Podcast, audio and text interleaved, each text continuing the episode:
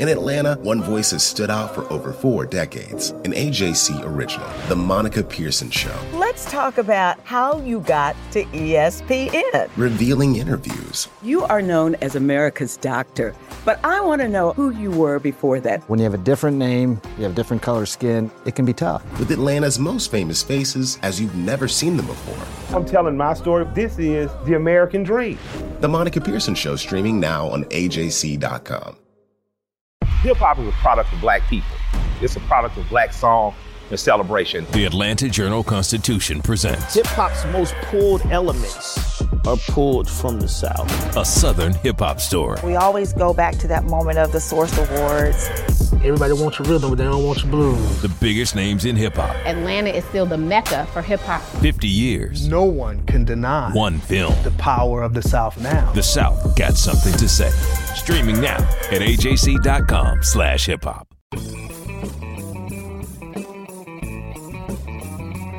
Hello and welcome to the latest edition of the Politically Georgia podcast, where we bring you news and analysis from all the latest Georgia shenanigans in Congress and under the Gold Dome. The census counts every person living in the United States and its territories once every ten years, and the government uses that data on in all sorts of important ways, from deciding how to distribute resources to redrawing political boundaries.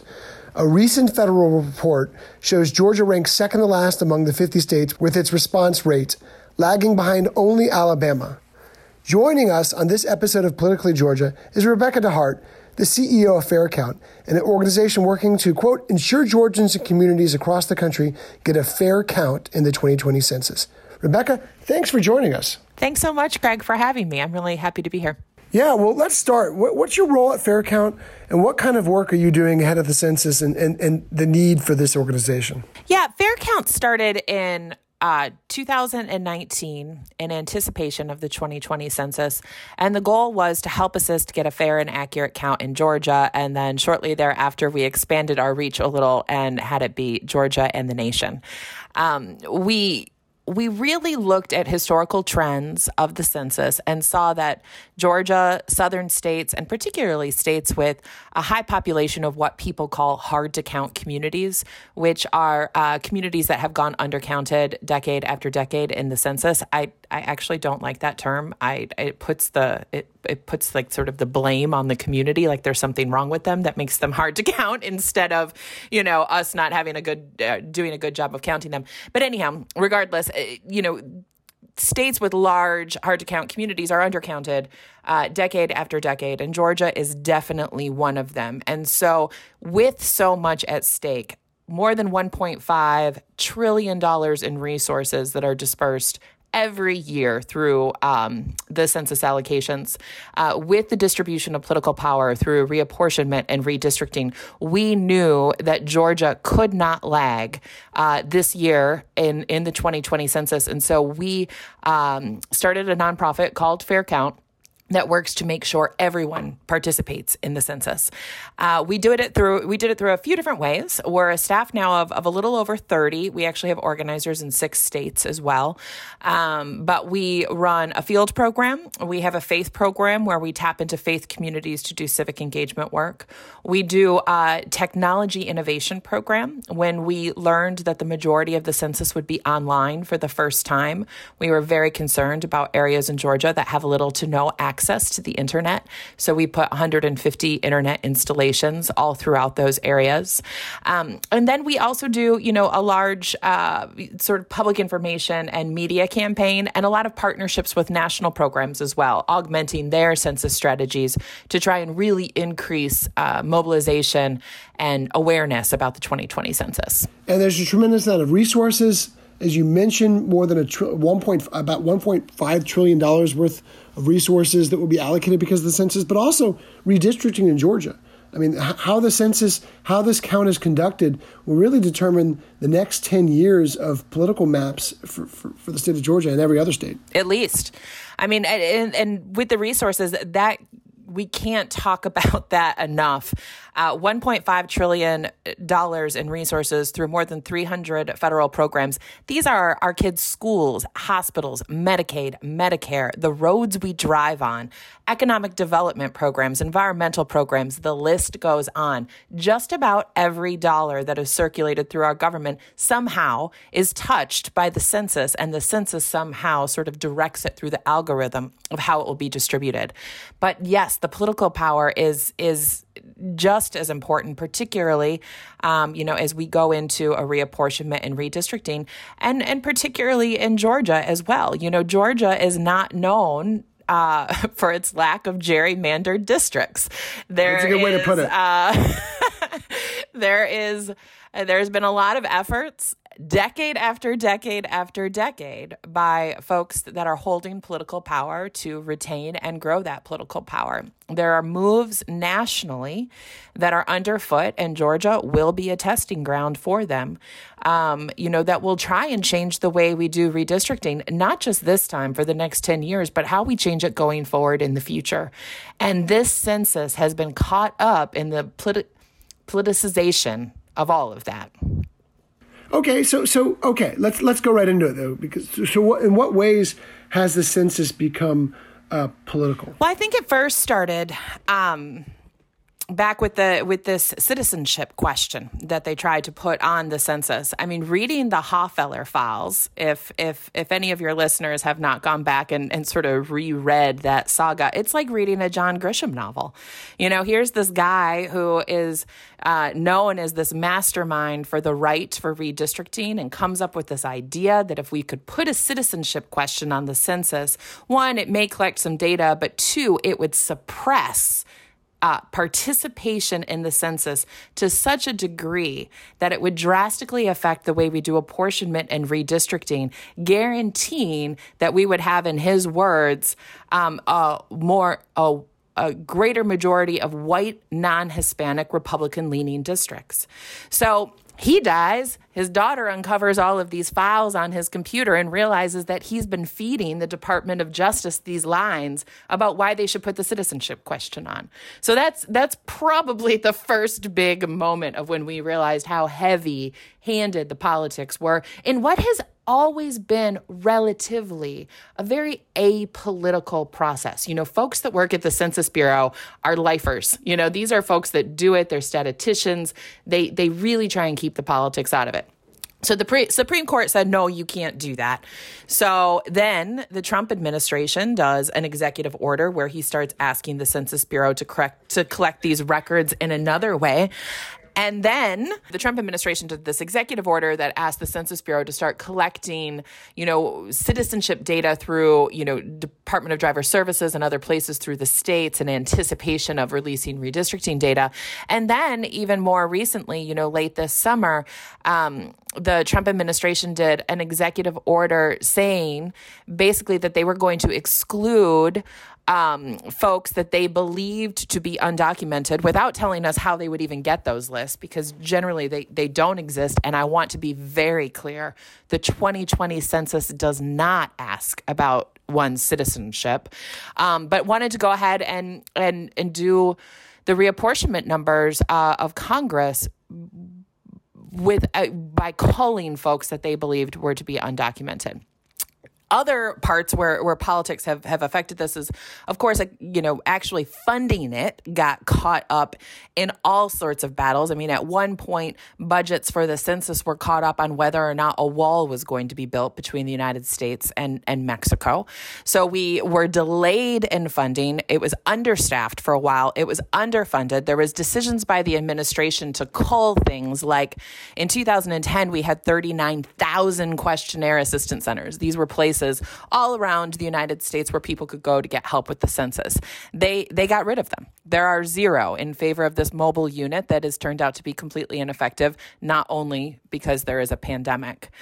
Um, now what we're seeing is absolutely unprecedented as far as uh, making the census political, and that is arbitrarily changing the deadlines for the timing of, of when the census is going to be done and when the data is going to be delivered to the administration. So for the first time in modern history, we are going to have the shortest non-response follow-up period during a pandemic, no less, while the undercounts are the greatest they have been in decades, to only to rush it, to get it done by the end of this month so that this sitting president will be the person who is receives in a very choreographed affair the the apportionment data after the Census Bureau announces the numbers. That happens in early January, um, and no matter whatever happens in, in November, whoever becomes president, it is this sitting president, should this deadline continue, uh, be the one to get the uh, to to take possession of that apportionment data before giving it to Congress. And you touched on this, but but how has the pandemic changed how you guys operate, how the census is is is being undertaken, and and, and how has it added no, more obstacles to, to preventing census participation? Yeah, I mean, the pandemic has really upended the census completely. Uh, Census Day is April first, twenty twenty, and all of the efforts, you know, the, the big national push, the media push, the everybody getting out there and raising awareness for the census really happens in the month of March, particularly those last two weeks of March, and culminates on April first. And of course, around March twelfth, thirteenth, the whole country shut down. Um, right away, census offices had to be shut down, field offices, field operations ceased and were put on hold because there wasn't a safe path forward. Um, and then, you know, it was compounded by the fact that a lot of outbreaks from this pandemic um, happened in communities that are also traditionally undercounted. Southwest Georgia is such a great example of that. You know, we had some of the highest COVID rates in the nation, in the world. It, I think that was back in April in Southwest Georgia. And at the same time that they were dealing with these huge COVID outbreaks, you know, the census was still supposed to be going on. It has, it has absolutely changed the way we reach people. The delays make it, um, give us more time, you know, in between April first, where people are counting. There's been mass displacement from evictions or people moving to other places to take care of family members or losing jobs. So it has really created, um, big problems for us to solve. Universities shut down when college kids were supposed to be counted on campus and were sent home. And so now is the time to actually make sure that we have enough time to fulfill the Constitution's charge to America, which is count every whole person who lives here, not to cut it short in this arbitrary way, um, and leaving so many folks uncounted and so many problems unsolved, and really truncating uh, the data analysis where they go forth and, the, you know, they do the post-enumeration survey and they find out, you know, whether or not the data, you know, where the data integrity is and if this is actually capturing an accurate picture. That process was supposed to take six months. Under this new timeline that just came down last month, now they're only giving them ninety days to get that done. So a lot of these problems you outlined are universal throughout the country, right? The, the pandemic is challenging every state. Um, uh, the, the federal, uh, the White House's administration's Um, policies are challenging every state. But my question is, what gives in Georgia? Because this report I was mentioned showed the state ranks second to last among all the states, um, lagging behind only Alabama. It's far behind the national average of, of, of participation. So what, why, why is Georgia struggling in particular uh, with its response? That's right. Right now, um, as of yesterday, which was September ninth, the United States was at about an eighty-eight point eight percent completion rate in the census, and Georgia was at eighty point two. So, uh, you know, almost a full ten points behind the average of the United States. And there's a lot of different reasons for that. One, Georgia is one of the states that lack any significant investment or infrastructure from its government. You look at a state like California that invested one hundred eighty million dollars into ensuring that every person who lives within the state gets counted. Georgia had a one point five million dollars uh, line item. It was struck in the first round of the governor's budget this year, and everything was left up in the air. So there was not, there's not a large concerted effort really in as compared to other states that are doing, you know, marginally better. Two, Georgia is full of what the Census Bureau calls hard to count communities. Um, you know, and, and as is, Georgia is one in the Deep South. If you were actually to look at like the the the ten states that are performing, that are struggling to perform with the census, you're going to look at all the states really in the Deep South, as well as like New Mexico, Montana, Arizona, other states that have really um, large populations of color, immigrants and refugees, large Native populations. Um, when NARFU, which is the non-response follow-up period, started on August eleventh, we really were able to sink into the data a little bit with the self-response rate. And what we found out is in that census tracts that were primarily um, African-American or Black were performing about fourteen percent below uh, census tracts that were uh, primarily white. Uh, Latinx, Hispanic tracts were performing about eleven percent behind. N- Native American tracts were performed, performing twenty-five percent behind. And it's it's not just racial and ethnic dem- demography, too. It's rural communities. So what's the most important thing our listeners, uh, other than filling out the, their census, which hopefully all of our listeners have done, but if they haven't, they should go ahead and do it immediately. What what what else should they be looking out for over the next few few weeks? I think, well, one, if you haven't filled out your census, it's so easy. It is safe. It only takes a couple minutes. And go to my twenty twenty census dot gov online. Um, I can also share the the one eight hundred number um, that, that you can go to. But I think that the most important thing to do is check in on your family and friends.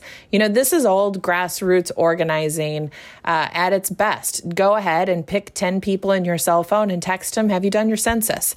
You know, we need to make sure that that folks need to know that that they can feel safe, that they can feel secure, but also that it really matters. Um, when what when a portion of a community doesn't answer the census, the entire community will feel that drag. It's really important. This this isn't something that only affects people as individuals. This is the census is really a we're all in it together type thing. And we will do better as a state if we make sure that everyone participates. So I would just really push folks to go ahead and, and get out there and get that done. Well, that's all for this week's edition of the Politically Georgia podcast. Head to ajc.com forward slash politics to subscribe to Politically Georgia. You'll get access to our daily newsletter, along with all of our stories and updates on all things Georgia politics. Don't forget to subscribe to our podcast and rate us. It really means a lot to us when you do. And as always, thank you for listening. Donald Trump has been indicted in Atlanta. We have so many court dockets to follow, but we haven't really seen anything yet. The Atlanta Journal-Constitution has covered every moment of this historic case. I've been writing about this investigation for two and a half years. Our team is led by reporters Bill Rankin and Tamar Hallerman. Follow our coverage on A J C dot com and listen to new in-depth episodes of the award-winning podcast, Breakdown, the Trump Indictment, only from the Atlanta Journal-Constitution. Our journalists at the Atlanta Journal-Constitution are working around the clock to keep you updated on all the developments surrounding the Trump indictment. Now the A J C is putting all of our coverage in one place with our new Trump nineteen newsletter. Every Wednesday, you'll have our latest coverage and analysis on this historic case in your inbox. So sign up for free today at ajc.com slash indictment newsletter. That's all one word, ajc.com slash indictment newsletter.